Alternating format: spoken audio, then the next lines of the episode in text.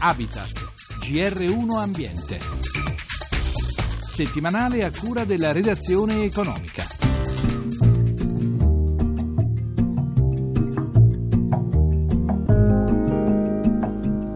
Sunrise, sunrise, looks like morning in eyes.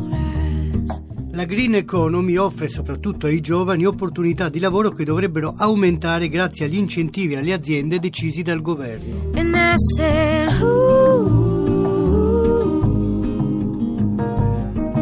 Buonasera da Roberto Pippan. Puntare dunque sulla green economy e sui settori nei quali l'Italia può vantare delle eccellenze alle quali guardano con interesse anche altri paesi. Così il vicepresidente del Kyoto Club, Francesco Ferrante. In Italia il dibattito pubblico tiene la questione ambientale sempre un po' marginale, come se fosse una cosa un po' da boy scout. In realtà, e in molti altri paesi del mondo questo si è compreso, le scelte che fanno meglio all'ambiente sono anche molto spesso le scelte migliori per combattere la crisi economica. In un periodo di recessione, di aumento di disoccupazione, il settore della green economy è l'unico che aumenta l'occupazione. Negli ultimi mesi il settore delle rinnovabili ha raggiunto livelli di occupazione straordinaria intorno a 100.000 persone. L'anno scorso il 40% dei nuovi occupati erano tutti nella green economy. Le piccole e medie imprese che stanno investendo sulla green economy sono le stesse che hanno i migliori dati sulle esportazioni.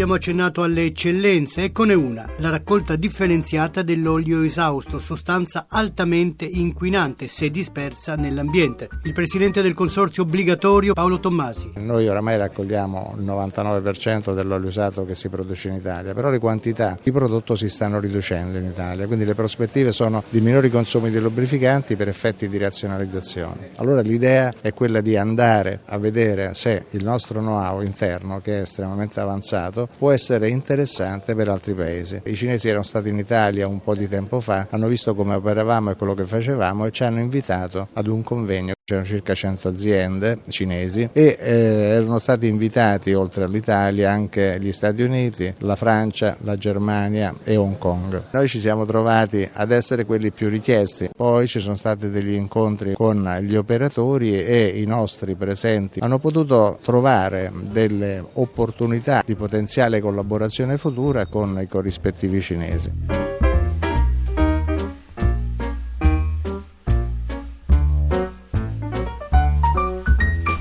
Riutilizzare l'olio esausto rigenerato, così come riutilizzare il vetro, fa bene all'ambiente e fa risparmiare. Con i rifiuti si può produrre anche asfalto, come ci spiega l'amministratore delegato di Ecomen, Fabrizio Meneghini. Oggi riusciamo a produrre asfalti con l'utilizzo del 100% di rifiuti. Riusciamo ad ottenere un risultato di un risparmio del 60% nei calcestruzzi e fino al 100% per le infrastrutture stradali, o meglio, per le fondazioni stradali. Quindi credo che questo sia un argomento estremamente importante per il nostro futuro, per il futuro dell'ambiente italiano. L'Università di Padova ci ha aiutato con la ricerca, sviluppando le nostre idee, ad ottenere prodotti di grande qualità.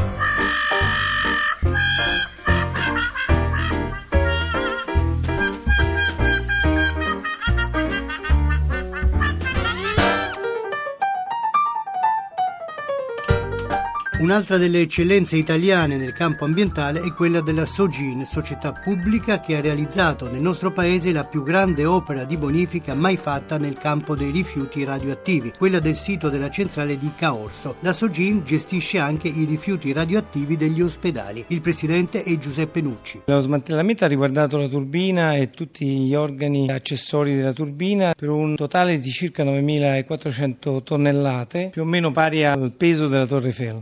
Sicuramente questo è un grosso intervento che rappresenta poi il 99% della radioattività presente a Caurso. Rimane soltanto l'1% di radioattività presso la centrale ad oggi. Tutti i materiali sono stati classificati e codificati e sono stati poi inviati alle fonderie dopo essere stati controllati e tolta la radioattività. Oltre alle quattro centrali nucleari e i quattro siti ex Enea, noi ci occupiamo anche della raccolta dei rifiuti medicali medicali. Ricordo che in Italia ci sono circa 500 metri cubi l'anno di rifiuti radioattivi medicali che noi mettiamo in sicurezza.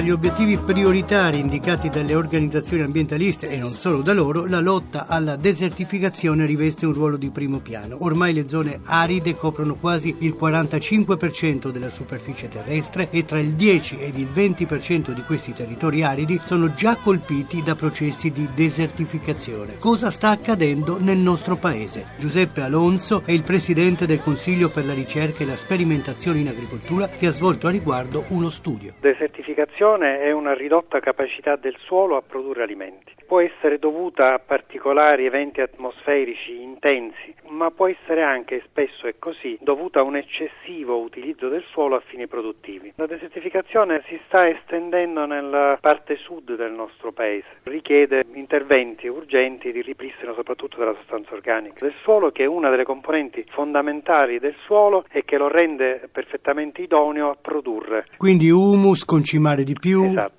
sono eh, pratiche antiche che prima venivano comunemente praticate e che ora sempre meno perché si fa ricorso a sali di varia natura per supplire ai nutrienti che il terreno perde. Questo fenomeno quali dimensioni ha? Noi abbiamo circa un 30% delle regioni del sud che ha dei rischi di desertificazione o comunque è in uno stato di incipiente desertificazione. La popolazione mondiale sta aumentando e sta aumentando a un ritmo notevole. Dobbiamo essere così attenti a ciò che abbiamo in maniera tale da poterlo consegnare alle generazioni future in maniera tale che loro abbiano gli stessi benefici che noi oggi abbiamo.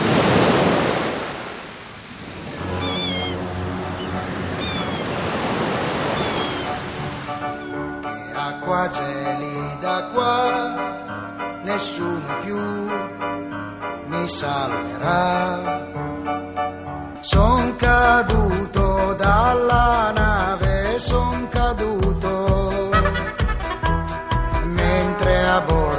C'era il ballo